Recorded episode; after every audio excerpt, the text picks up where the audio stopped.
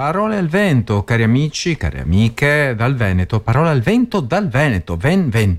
È un accento particolare sulle note, le notizie note o meno, che mirano dritte, dritte, dritte al cuore delle orecchie che hanno ancora fegato. Le notizie di oggi, do solamente il titolo della prima e anche della seconda, così magari faccio venire voglia dopo lo slot musicale di ascoltare anche la seconda notizia poco nota. Accadde oggi, passato remoto al presente, accadde oggi. Oggi due novembre e poi eh, seguirà Antartide in bici. Viste le temperature, l'Antartide in bici non è proprio male. Accadde oggi due novembre millenovecentosettantacinque, cioè quarantotto anni fa. Abbiamo perso un poeta, scrive Alberto Moravia, e di poeti non ce ne sono tanti nel mondo, ne nascono solo tre o quattro dentro un secolo. Quando sarà finito questo secolo, Pier Paolo Pasolini sarà tra i pochissimi che conteranno come poeta.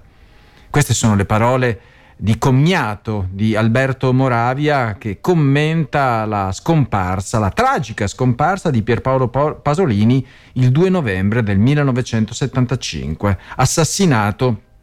E, e, e la, insomma, la soluzione di questo delitto non ha ancora avuto un risvolto positivo, è un caso irrisolto. Nelle prime ore della notte di domenica due novembre, infatti, una pattuglia dei carabinieri in servizio sul lungomare di Ostia ferma un'auto che procede contromano. Alla guida c'era Pino Pelosi. All'alba, nei pressi dell'idroscalo ostiense, fu ritrovato da alcuni residenti il corpo senza vita di Pier Paolo Pasolini, martoriato e quasi irro- irriconoscibile per i colpi eh, subiti. Ehm, nel marzo del duemilaquattordici, un settimanale ancora in stampa in Italia pubblica dei documenti inediti che evidenziano una certa approssimazione nelle indagini che sono state portate avanti nei confronti del sospetto, e quindi è possibile ci sia stato un tentativo riuscito di depistaggio. Ancora oggi non si sa bene come la cosa sia andata. Certo è che Pier Paolo Pasolini è stato un poeta, come dice Alberto Moravia, e interviste, Eh, eh, film, testi teatrali, eh, raccolta di poesie. Forse il film su Gesù il meglio, il meglio realizzato, in, in, in, il, il Vangelo secondo Matteo, ecco. E poi traduzioni di classici greci, latini, saggi. eh, Pier Paolo Pasolini, un artista tutto tondo che ha lasciato il suo spazio Nella, nel nostro panorama. Antartide. Fa freddo, fa freddo in Antartide, ma anche qui alle nostre latitudini, qui nel Veneto. Eh, parole al vento dal Veneto, e ho un pochettino di brividi sulla schiena a, a parlare di Antartide, a parlare di Veneto. Negli ultimi anni Omar Di Felice, bellissimo cognome Di Felice, è diventato un appassionato ciclista eh, estremo, estremo, un ciclista estremo, andato fino in Antartide, oh. Dopo aver lasciato la carriera professionistica per l'endurance, ha compiuto imprese straordinarie come pedalare da Parigi a Roma senza sosta, e non è sempre in discesa, eh. Raggiungere il campo base dell'Everest in inverno in bicicletta e completare il giro dell'Artico, dell'Artico.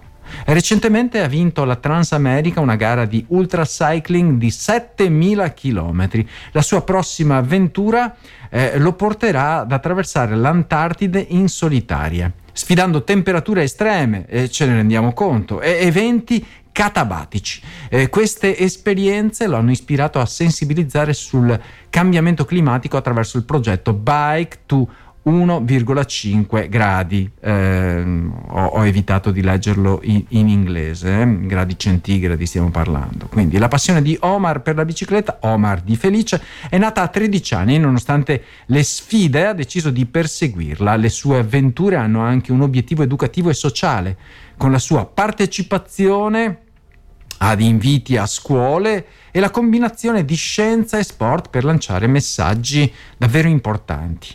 Eh, bisogna utilizzare tutti i mezzi possibili e immaginabili per arrivare al cuore delle persone e delle giovani generazioni, perché a quelle vecchie è un pochettino più difficile, standardizzate e sedentarizzate anche. Sebbene, ecco, eh, questo ragazzo, Omar Di Felice, sia considerato un influencer, lui preferisce definirsi un attivista, qualcuno che è molto attivo, ma non in senso tradizionale, dunque attivista che si muove sempre con cartelli e urla slogan. No, le sue esperienze in diversi paesi come India, Nepal e Groenlandia gli hanno insegnato importanti lezioni umane come l'importanza della generosità e della comprensione. Eh, lui affronta la solitudine durante le sue imprese, si confronta con la paura del fallimento e ritiene che sia importante imparare da ogni esperienza, indipendentemente dall'esito finale, e incoraggia altri a valorizzare il percorso emotivo di ogni sfida. Grande, grande veramente, mi piace molto. Certamente c'è necessità di pensare ai cambiamenti climatici e a quanto succede, lo cantava anche Arisa nella mia strana verità. È necessario guardare una verità un pochettino meno, meno, meno fantasiosa. Clima al verde, perché l'Italia è in ritardo nell'affrontare la crisi climatica e i suoi progressi nella transizione verso un'economia verde sono molto lenti. Malgrado il semaforo verde siamo fermi al rosso. Mentre i consumi ener- energetici rinnovabili eh, si attestano intorno al trenta per cento, l'installazione di impianti solari ed eolici in un paese come il nostro rimane al di sotto degli obiettivi necessari per arrivare all'obiettivo del duemilatrenta. La lentezza burocratica e politica eh, diventa un ostacolo nonostante i tentativi di semplificazione. Alcuni progetti, per esempio, eh, che sono stati inclusi nel Piano Nazionale di Ripresa e Resilienza, il famoso P N R R, sono stati esclusi per difficoltà di realizzazione entro le scadenze. Però ecco, l'Italia si distingue per la sua performance nell'economia circolare, questo va detto, con tassi altissimi di riciclo dei rifiuti e riutilizzo dei materiali. Allo stesso tempo, la qualità dell'aria in alcune aree, come la pianura padana, rimane ancora un problema serio, con un altissimo numero di vittime premature legate all'inquinamento atmosferico. Queste, queste non fanno notizia. E, e il consumo di suolo anche, drammatico, è in aumento, con il sette virgola uno per cento del territorio nazionale cementificato, e io vi parlo dal Veneto, una regione, la, la, la regione dei capannoni dismessi, quasi il doppio della media europea. Anche le risorse idriche sono sotto pressione, è brutto dire, no? Le risorse idriche sotto pressione, come se fossi, fossimo Eh, o stessimo meglio parlando di atmosfere all'interno dei tubi. No no, sono sotto pressione a causa dei cambiamenti climatici, con periodi prolungati di siccità e dispersione delle infrastrutture idriche. Dunque è necessario fare dei progressi in Italia per ciò che concerne l'economia verde, e non solamente sbandierati al momento Delle, eh, delle elezioni, ma vanno fatte assolutamente. Lo dobbiamo alle nuove generazioni, lo dobbiamo assolutamente. Vorrei ricordare un'altra canzone che non è proprio quella eh, cantata da Bocelli, ma è quella cantata dai Ricchi e Poveri. Sarà perché ti amo, e sarà perché ti amo ha l'accento sulla A. Ricordatelo ragazzi, la sarà perché ti amo, il verbo sarà ha l'accento sulla. Nell'aula scolastica di Lampedusa, per farla breve, i ragazzi provenienti da contesti distanti eh, si ritrovano uniti dalla sfida comune di apprendere l'italiano e eh, affrontare insieme il percorso per ottenere il diploma di terza media.